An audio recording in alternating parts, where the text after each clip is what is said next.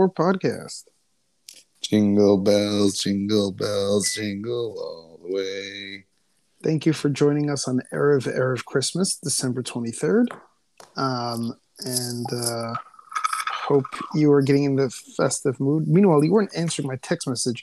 I assume you fell asleep, but then I called your wife. She's like, oh no, he's playing video games. So rather than podcasts where we're earlier and more awake, you choose to waste your time doing that rather than contributing to society by having them be able to listen to this podcast. I don't understand why you assume me playing video games isn't contributing to society. Um, I think it may be contributing to your overall well being. Maybe that has a chance to impact society, but I think it's a very uh, far fetched claim that you playing the video game is a strong impact on society. Have you ever seen how many people are involved in making a video game? Yeah, but if you buy it, then you've already helped their careers. How how much you play it doesn't change anything. Because I buy it.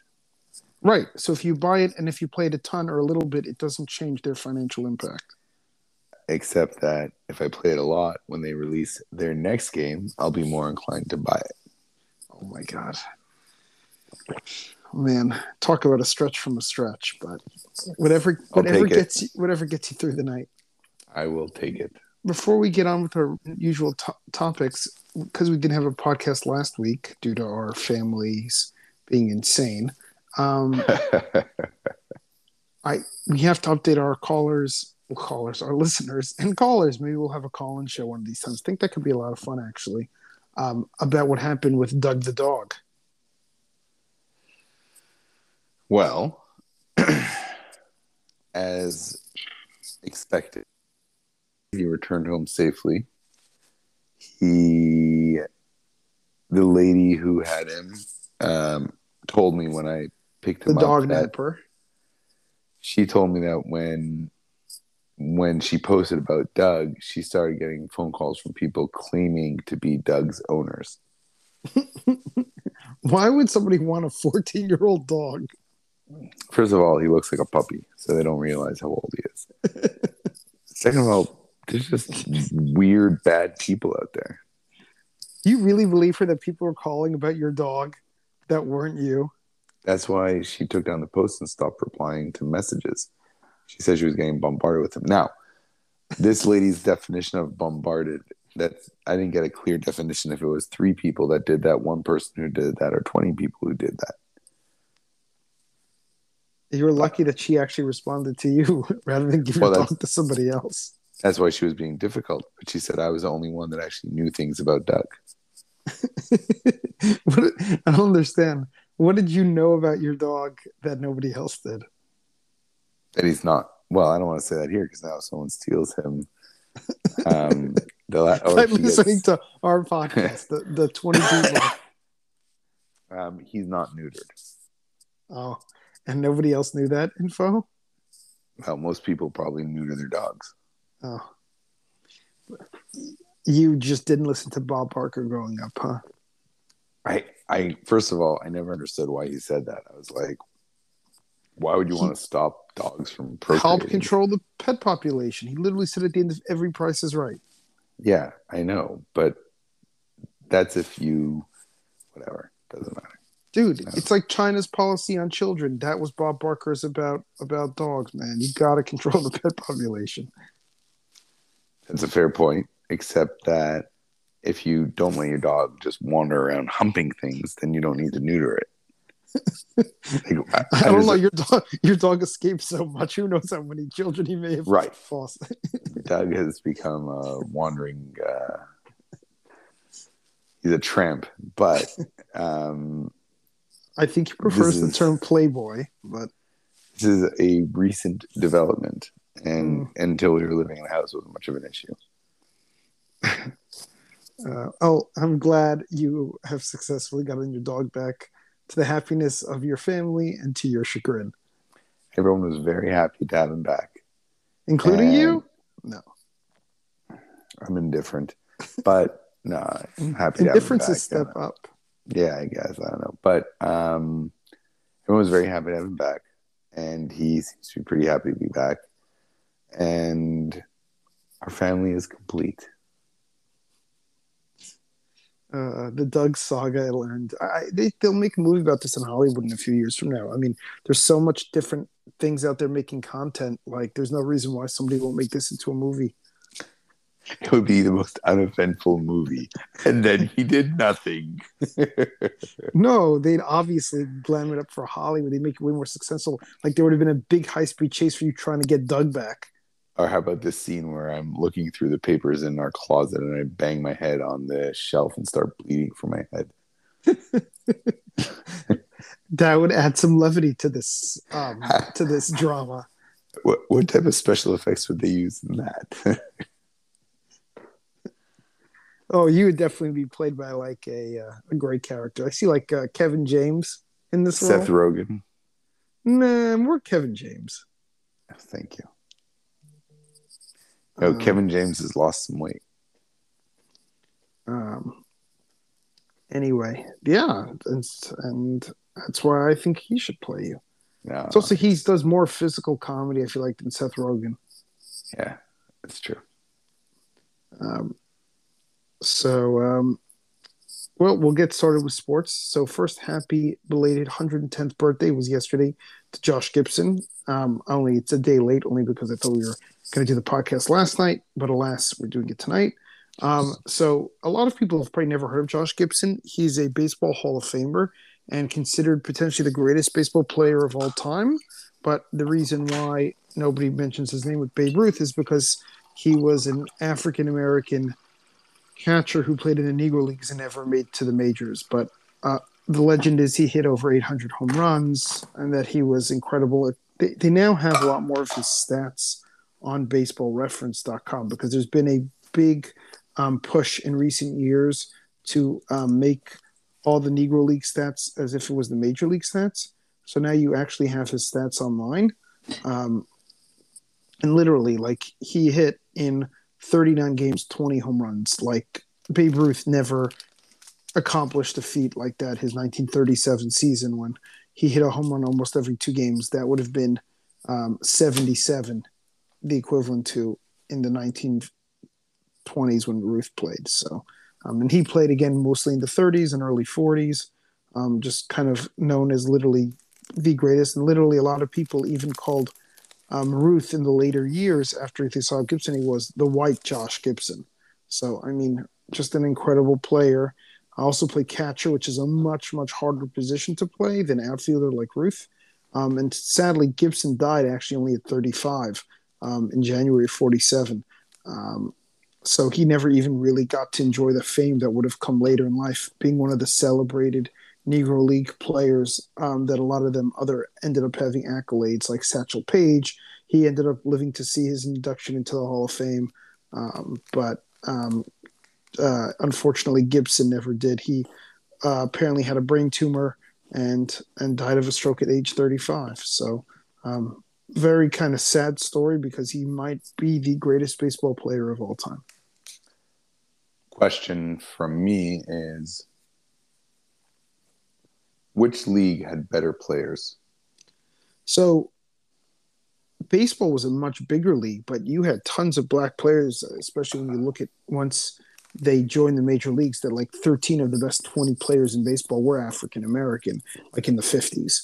Um, so it was, it, it's hard to say who had better players, but there were obviously the talent was way more spread out in the major leagues. There was more teams than there was in the, um, in the, um, uh, in the Negro leagues. But um, probably apparently talent wise they were pretty comparable is what it makes it seem like So it's not like you could say if they were playing forget about like team to team, if they were playing in the yeah they had some scrimmages between the two teams like a little bit so he was like legitimately just like an amazing baseball player. correct He just never played professionally in the major league, ba- Correct, Major League baseball. because of the color barrier i'll actually tell a great story with the color barrier so when i was a kid must have been like five or six years old um, i didn't know about again i grew up in the 90s about didn't, again the racism wasn't nearly talked about nearly what it was is now and definitely not what it was in the 40s and 50s so i remember once reading somewhere that jackie robinson broke the color barrier I assumed it meant like he hit something so hard that he broke literally like the color barrier and the TV went to black and white from color. Um, that literally was something he actually physically broke. Um, when I remember first hearing about that, so I just thought that Like was a cute sound? story. Um, let's go with that, sure, but more of a like physical box that like made the game appear in color. He broke it, and then it, and then it uh, was in black and white as a result. But uh, I was like Awesome. literally like six or seven years old. It's, this isn't something I thought of last year. I didn't think that. So very interesting. Well, happy birthday, Mr. Gibson. Yeah, and just and and it's funny. There's an X Files um, episode um, um, called "The Unnatural," where literally like they call Josh Exley. It's like a takeoff on Josh Gibson, where the guy turns out to be so good because he's actually an alien. So it's a good episode of the X Files. Also, I also highly encourage people to just kind of look and read his uh, a little bit about his story because it's uh, it's it's sad that he never had a chance to kind of play in the majors and and have that credit to his name about being one of the greatest players of all time. Yeah. Moving on. So right now, COVID has kind of taken over the news, um, and and so Omicron, the new variant, is apparently seventy times more contagious than Delta, which everybody said was more contagious. That was only two more than the original variant, the original Del- the original coronavirus. So, um, it's it's kind of nuts when you really think about it. Um, and what's happening is now sports is trying to play through this. The NFL, the NBA, the NHL. The NHL just took a five day break. They pa- paused their schedule for five days, just trying to let the cases settle down, um, let the families. The NFL is literally has like half their star players on COVID, and the NBA is literally calling up like replacement players because so many players on some of these teams are have COVID or are out because of COVID protocols. So there's it was an interesting article in the New York Times about how all these replacement players are getting chance that they're making more in, on a 10 day contract than they would be in the entire season playing in the G League, which is the NBA's development, development league. And like all these guys are now getting an opportunity. So um, the NBA could be calling you if you're that good of a basketball player. Obviously, they're not coming to scout local three on threes, but it, it's kind of insane how all, you could be watching your favorite team and not know who half the guys on the team are because the ones you know are all out with COVID. So it's very interesting. It's too bad they can't like bring back like make it like a 40 to 50 year old league for like a week. I think that'd be fun and like bring back some of the retired players to play. I think that would be really cool. Um, um, for like one week, they do that just because of all the COVID stuff, but NBA doesn't have me in charge of marketing. So It's really funny. It's it's crazy. I mean, it's it's both Adam Adam Silver, the commissioner of the NBA, and it looks like Roger Goodell, the commissioner of the NFL. They're, they're continuing on because again, this thing is very contagious. But thank God people aren't appealing to be hospitalized. They're out like a week with this, and then you move on. And I, I'm hoping that the American public kind of follows the sport league suit um, with this and being like, yes, this thing is here. Yes, it's contagious, but thank God nobody tends to be really sick. I hope that stays that way. Um, and literally, they're even giving people fourth shots in Israel um, because some people who had the booster they're already past six months. So it, it's kind of crazy, and um, I, I think the next two three weeks are going to be fascinating in this country to see. Hopefully, our hospitals hold up, um, and uh, this thing maybe could be the end of COVID because it is so so transmissible that everybody may get it and hopefully create a level of either va- through vaccination or getting COVID that this could be hopefully the end of it. So, what you're saying is, I'm not going to get to play in the NBA. If the NBA is calling you Mr. Levenstein, I think like something's happened to almost all the men on the planet, as well as like half the women. So I think um, if the NBA is calling you for a multi-million dollar contract, we we all uh, it's it's basically uh, The Walking Dead. So, what do these uh, what do these players make per game? No, it's it's mostly on the contract. Like they'll make like fifty grand for the entire or thirty five grand for the entire G League season, but they'll make fifty grand on a ten day contract. That's awesome. Yeah. And this isn't going to end.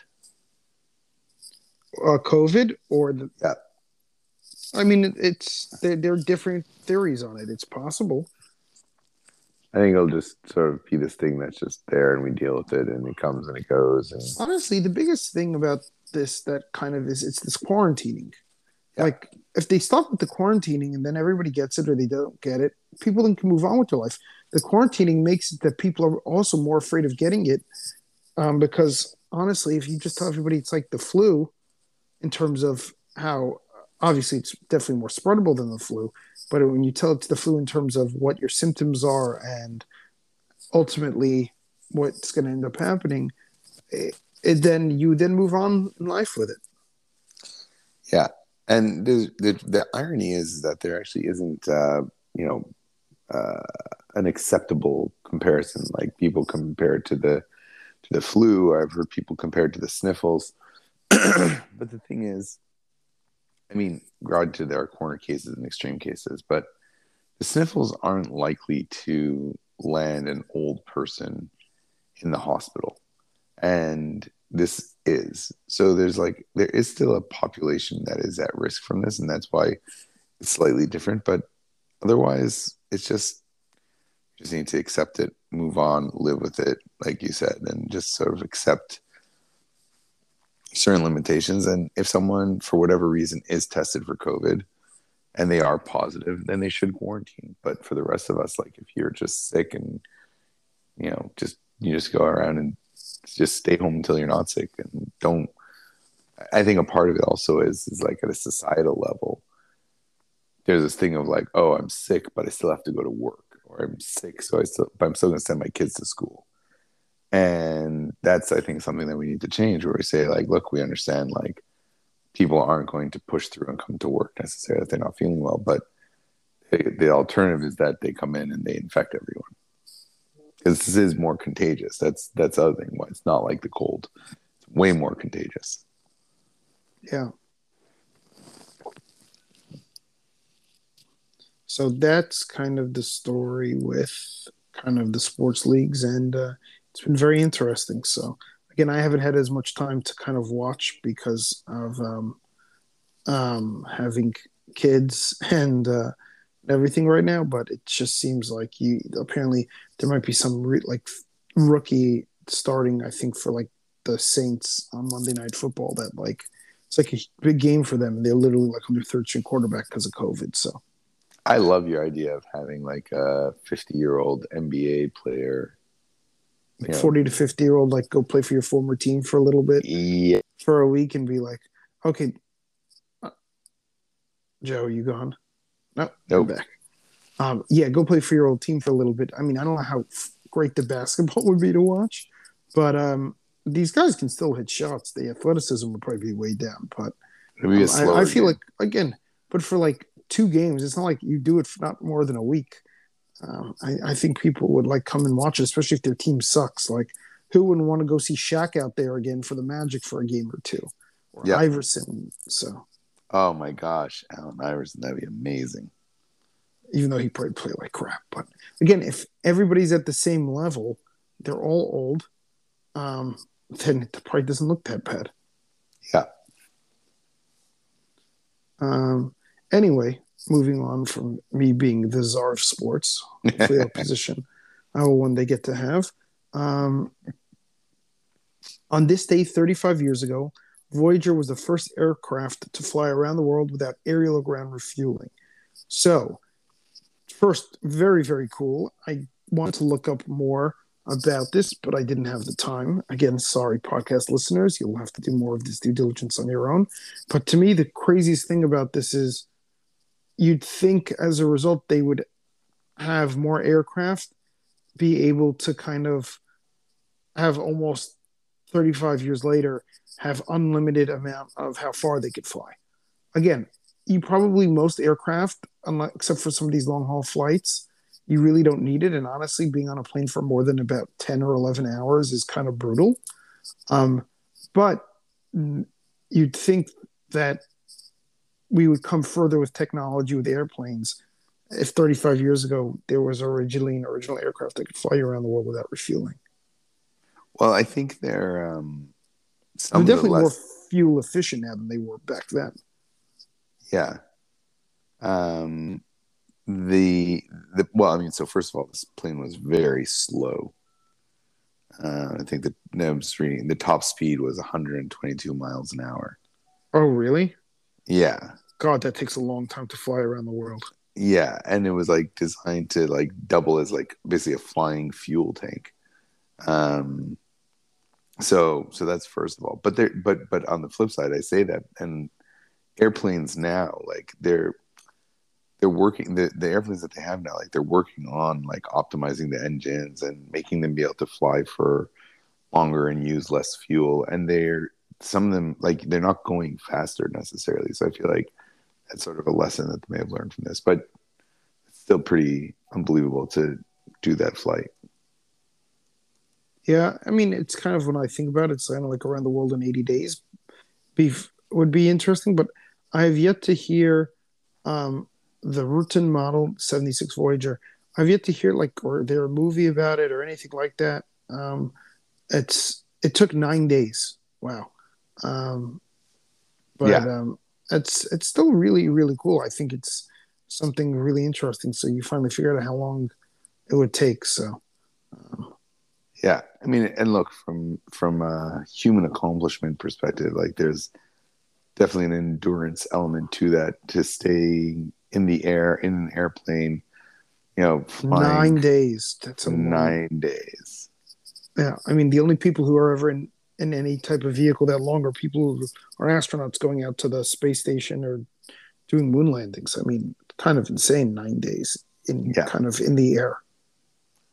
yeah so this thing was designed to be extremely aerodynamic and use very little fuel and i guess be able to sustain them for nine days in the air it's also crazy by the way imagine like being in the air i mean think about that being in the air for nine days straight like even the long haul pilots that do these flights like from sydney to new york let's say like you There's know, like four of them. They switch off. Yeah. yeah, this is nine days in the air. That's just crazy. Like Well, you're I right, mean- like astronauts, but it's still different going to space than just flying through through the air. I mean, when Lindbergh went around the world, it took him like, uh, I mean, across the Atlantic. Um, it also took him a long time. Um, Yeah, but not days. No, it took him two days to go from New York City to Paris. Really? Um, yeah. so he was flying in the. So I, I mean, they had autopilot back then, but it was basically like No, they didn't have autopilot. it was. It was a rubber band that you would like tie around. It. Oh yeah, yeah, exactly, yeah. 33 and a half hours alone. Spirit of St. Louis. I wonder how many people tried to do that before him. It's a great question. They try not to uh try not to talk about it so much, I guess. The, people don't want people don't remember the failures, they only remember the successes in terms of long term and what gets written in the history books. Right? No, of course, because who cares about the people that failed? Although I don't know how Um, many people were actually trying that before. It's a great question, but I mean, again, this was in the twenties. Only twenty four years earlier, um, had they ever um, had they ever um, had the go. first airplane? So An additional 78 people successfully flew across the Atlantic before Lindbergh's attempt. before his attempt, A total of 81 people successfully flew across the Atlantic before Lindbergh. so why is he famous? Was he the first one to do it solo? Uh, oh, that's probably what it is. Uh, sorry, now I'm, now I'm falling behind. Uh, Anyway, this doesn't make for great podcast radio. So no, it Uh, doesn't. Let's we're gonna- move on. But we can do an ep- we can we can do a deep dive into Lindbergh on a different episode. God, you sound awful. Thank you. No problem. Um, also, happy 216th birthday to Joseph Smith, kind of founder of the Mormon Church. Um, and my favorite thing is, I had no idea about this because I've never done a deep dive into Mormonism, but he was killed by his own former supporters because they started questioning him. Eventually, got so bad he tried to shut down the printing press. And, like, it's a crazy thing. Like, I highly, highly encourage anybody to Wikipedia Joseph Smith because you don't hear a lot about founders of their, their religion getting murdered from their past congregants. It's kind of insane. Um, so Um, it's something that you don't hear talked about a lot. Like, oh, Moses was or Abraham was killed by uh, by his own uh, grandchildren. You don't hear that, or you don't hear that Muhammad was was killed by his Uh. supporters. So I mean, I'm sure that, well, in in religion, that's fair. But um, he, there's a whole group of Mormons that are in Mexico. And it was also from like some persecution and division within them. So, as any good religion, they seem to disagree on many things. yeah, but the fact that it led to that much violence is insane. And it's not like this was like like 500 years ago. This this is like in modern times. This was like in the 1840s. Pretty So- funny. it's I'd say it's ironic, and it's also it's, it's fascinating when you read about Mormonism, um, because it's such a recent religion. The fact that it has so many supporters and is considered like a major religion, despite being so recent, is kind of incredible. Also, when you think about it, like I feel like it really grew really quickly, um, and considering like a lot of their beliefs, I think a lot of beliefs of a lot of religions are hard to um, believe necessarily, but the fact that this is so recent, I don't know, it just kind of puts an even crazier spin on it in some ways. Well, they also were able to grab a piece of utopia and make it their own, right? Like they have Utah, so they haven't probably they haven't had to deal with genocide. They haven't had to deal with like major war. Um, they've had polygamy, and so they've basically been able to. no, they haven't had really polygamy. I mean, that originally wasn't started. I mean, they don't allow polygamy in the church. That's an offset, like an offshoot. So, Oh, really? yeah, it was Well, outlawed by like it was outlawed by like the 1890s, I think, in their religion. Ah, but until the 1890s, they did have it. No, but I, uh, not everybody. It's if you read it, Joseph Smith wasn't one of the believers of polygamy. He only had one wife. So. Either way, have a nice chunk of land where they can grow and they're homogenous and they're you know the the religion like people follow their religion and it's it's it's a good thing. I'm not I'm not. It's, they Yeah. they were they were lucky in where they were No. placed because you look in Mexico Yes, where they had not tried to as do- friendly. Yeah. Go ahead. Uh, if they were in Mexico, if you look at the Mormons in Mexico where they're not exactly the most friendly neighborhood, there aren't a, a lot of them. I was going to say, or if they tried to start religion in Afghanistan in the 1850s or in the Middle East, like necessarily work as well. Yeah, that probably would not have gone quite as well.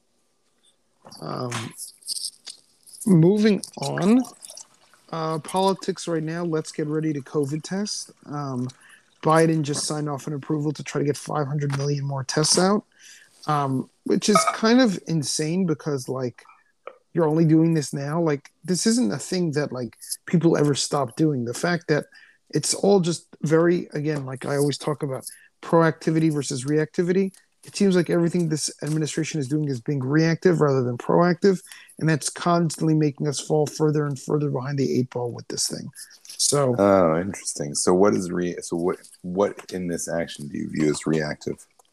the fact that he didn't have this test that all these tests being constantly done from months ago or, Well, or at least a couple of weeks ago before omicron really hit us and they knew it was going to be this crazy um, um, thing it went from point i mean it, it moved pretty fast but they knew this thing was coming um, and it just feels like the administration was at best weeks and at worst kind of months because you could have said under delta they should have been doing this much testing also um, slow on this I hear that. I hate COVID tests so much. Yeah the worst is when they have to go too far up your nose. That's just not cool. Especially when like the tests that don't go as far up are like 99.4% accurate versus like the ones that go all the way up is like 99.7 for 0.3% please don't try to touch my brain with a q-tip. Mm. It's even yeah, it's just so unpleasant, and also this suspense of waiting for results is just so ridiculously unbearable. I don't understand why. It's funny. Again. I actually that doesn't faze me because like if you're positive, then like I mean, in terms of practicality with how transmissible this thing is, if you're really not doing much differently if you're around your family. Now, if you've got to be around other people, I hear that. But like, like for me, for example, if I ended up testing, it's my same five family members I'm around. I'm not around anybody else inside right now, anyway. So, because my kids aren't in school because they're on break, to me, like, I'm positive, I'm negative, doesn't really make that much of a difference right now. The answer is no. I still wish that we could get that answer quicker. Well, there is. They have these tests that are like that you can find out these at home tests that Walgreens sells them. That you can these rapid tests, but they're just not that accurate. So, Which And then, again- what's the point? exactly. And if the test isn't accurate, what good does it eventually do you? So, Yeah. Um, the other thing happening in politics right now is again, since we've done our podcast, is Senator Joe Manchin saying he will not sign the uh, Build Back Better bill, BBB, because he just doesn't believe in the bill and there's too much there. And Republicans are kind of rejoicing, and Democrats are throwing him under the bus because this bill was supposed to accomplish a lot of things. And it's very interesting when kind of one of the two key pieces of the Biden agenda was this piece of legislation um, that's not that's looking like it will not get um, um, will not get passed. It's kind of nuts. So it's very interesting because people sort of initially Manchin was against this. And then sort of changed his tone and then last minute he did this. Um Am I, I- getting the wrong one? Am I? It's it is Build Back Better, right? That's the one he didn't do. it was whatever the 2.3 trillion whatever it was. Yeah, yeah, yeah. yeah. It's Build Um, Back Better. Yeah. and it, it's sort of well you i don't know exactly how the system works but is it not political suicide No, because he's in West Virginia as a Democrat, and it's a very red state. So honestly, like my guess is his state was very much against it, and the popular vote in West Virginia was against it. Like being a Democrat in a state like West Virginia, you're basically almost like a Republican. Like literally, CNN has a headline: McConnell's urging Manchin to join the Republican Party, and um, and Democrats are trying to scale it back in order to get some version of the bill passed. So I mean, it's very interesting how somebody from such a red state who's a Democrat, um, he basically acts because right now it's a 50 50 tie in the Senate. So the fact that they can't get it means they can't pass any of this. So, but literally, he's now made enemies of everybody on the far left. So, uh, why is he a democrat um, because he's a moderate Democrat. Like when he started, he's 74 years old.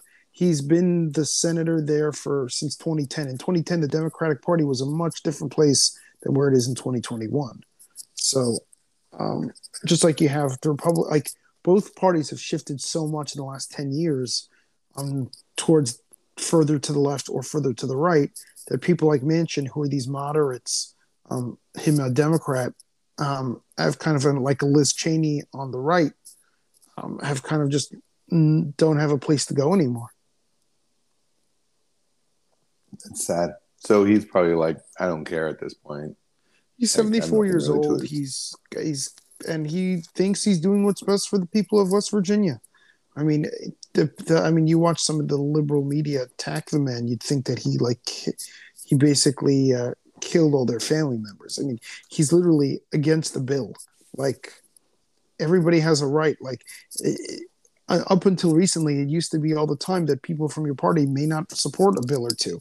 Like the fact that everybody falls in line um, now with their parties is so different from um, how it used to be. But that's also probably a function of the fact that the house is so perfectly split so The Senate. split the Senate. Um, but no, it's actually not so much. I mean, that's part of it, but it's just also the polarization of the parties that there's less and less common ground, and people are less and less in the middle. So there's less things that people within a party disagree on. It's really, um, it's really kind of taken away some of the um, heterogeneous, the heterogeneous um, and made it a lot more homogeneous. The um, parties. Yeah. And um, it's interesting. 'cause I'm just what I'm trying to what I'm trying to get at is like, is it chicken and egg type of thing, right? Like, did the polarization lead to this sort of absolute, you know, commitment to the party, or did the absolute commitment to the party lead to the polarization? No, I think the polarization led, led to the commitment of the party. because like i mean again like i don't really know much but when i remember is like you know in the west wing or you know different uh political shows they had to like even in um house of cards like they had to rein in party members because not everyone went along with it and they didn't always It's go a, along it's with they it still they still have to do that. The Democrats especially now, but it's way less. It's way less um, difficult than it used to be because everybody is so politically entrenched on one side or the other. Right. so it's like oh this is they're so far to the other side of me it's a Correct. question that i'm going to stick to my party Correct so then that and but that and on that's, this vote. well Yeah. that that follows the general polarization mentality leading to the absolute faith in the party. Um, and speaking of kind of losing your way within a party, happy 69th birthday to Bill Kristol. Um, he was the founder of the Weekly Standard, which was kind of the conservative think tank magazine um, in the 90s, and now the Bulwark. And he considers himself now a former Republican because he believes the party left him. Um, and literally was a member from like of the Republican Party from like 1980 to like 2016, and like was one of the leading conservative classic conservative voices and now literally just doesn't necessarily view himself as a Democrat, but doesn't see himself as a Republican either. So I think it's very interesting how kind of the standard bearer for classic conservative 80s and 90s values. I mean, he was literally the chief of staff under Dan Quayle, who was the vice president under George H.W. Bush from 89 to 93. Um, the fact that he kind of um, doesn't consider himself a Republican anymore just shows you how far the party's gone away from that um, ideology. Whenever we have these types of conversations and discussions, it always brings me back to the notion that like there's a need for another party, and to expect like somehow these two parties to bridge everything, it's just not I think- realistic. Listen, if it keeps up this pace, I think it's going to have to happen eventually. Um, that a third party's created, and I do think a lot more people are in the center than both parties realize. Um, there are so many people that are. I mean, each party is strongly incentivized not to allow a third party to happen. It's probably the only thing Republicans and Democrats both don't want to see is a third party. Um, that we need more centrally aligned Congress people and senators. The problem is also you don't have a media outlet that really fits that role either. All the media outlets have also gone the way. So without a media outlet to kind of have an agenda for those for people to watch, they're forced to decide between kind of CNN, MSNBC on the left and the Fox News on the right. There's not really a place that you can go get kind of stuff that's just trying to report the news. So or with or with less of an agenda because everybody has an agenda, but at least less of one.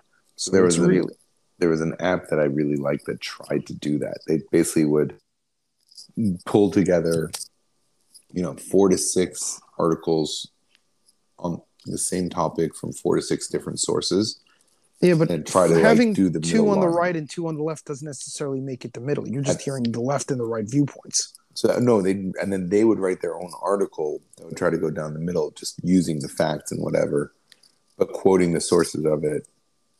And what app happened fa- to them? It failed. Yeah. And what does that say about what happens to a third party? Yeah. Because you'd think that there's a huge, huge need for something like that. And the fact that that failed is not a good sign for our democracy. Or hopefully it was just poor execution. Because if it was executed well and it failed, that's that's an even scarier thing. Yeah, I think they also had a flaw in their pricing model. Well, they probably should have made it with ads at first and not had a real pricing model. Uh, and I think also they I know they were trying to raise money from their readers. Yeah. That's not easy. Nope. And finally, for our last topic for the evening, today is Festivus for the rest of us, uh, December 23rd, um, a holiday popularized by the TV show Seinfeld. Basically, with where the world has gone, it's supposed to be a holiday for everybody that doesn't celebrate the rest of the holidays. So I think it was cons- started by Frank Costanza, George's father on the show. Yep. Um, and uh, there, I highly recommend watching that episode that deals with Festivus.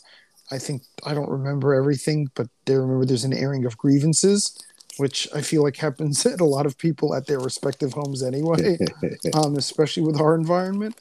Um, I just love the fact that like Saturday Night Live sometimes makes fun of it, like coming home and talking to Grandpa about politics. That is just not gonna go well.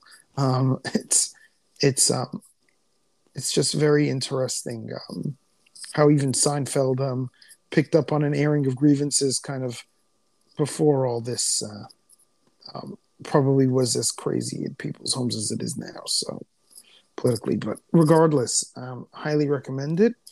And uh, that's kind of the topic on Festivus and our show.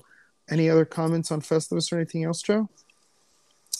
Um, if I remember correctly, I love Kramer becomes a very fervent follower of Festivus, and um, I think you you I think this has inspired me to watch an episode of this on Netflix. Yeah, I think the Festivus episode is uh, definitely worthwhile. Um, it's to me just one last thing. This is our prior second to last podcast of the year. The fact that 2021 is kind of over already is insane because it at the same time that it feels really long, it also feels at the same time like time hasn't moved because we are basically exactly where we were. Feels like at the end of 2020. Um, um, although we had the vaccines now, which is a huge change in the right direction. Um, they just were getting um, put out into the market a year ago. Um, I think like the first vaccine was given like about a little over a year ago now, and it's kind of amazing how much it's out there, but there's still a lot more to go. But just kind of how 2021 felt like it was just a repeat a little bit of 20, um, but just at the same time, like um, crazy how the year's already done. I didn't even think about that, but yeah, it is. Um, it's been a wacky year, a good year, I think. A lot of good things, not perfect. Um, maybe that's what we'll do on our next episode, do a 2021 recap. I think that is an excellent idea. Um, any listeners want to listen in um, and send us an email or text with some topics they would love to hear to talk about 2021, uh, we will open that up. Um, if you've made it this far, remember to subscribe. And I actually heard from one of our listeners, Chaim Albi, today, that he enjoys listening to our podcast. Chaim, thanks for listening. So we also, I think every podcast will have a different dis and a listener shout out. I think would be a nice thing to do too to to really thank our listeners for listening to us just ramble on about whatever nonsense might be in our head. Thank you, Chaim. Anyway, that wraps us up for this evening. Mr. Levenstein, I bid you a happy and healthy Erev Erev Christmas, and uh, and we're looking forward to our yearly wrap up next podcast. To our listeners who are going to be celebrating, we wish you a Merry Christmas and a Happy New Year. I'll Have a good one. Chinese food. What? What?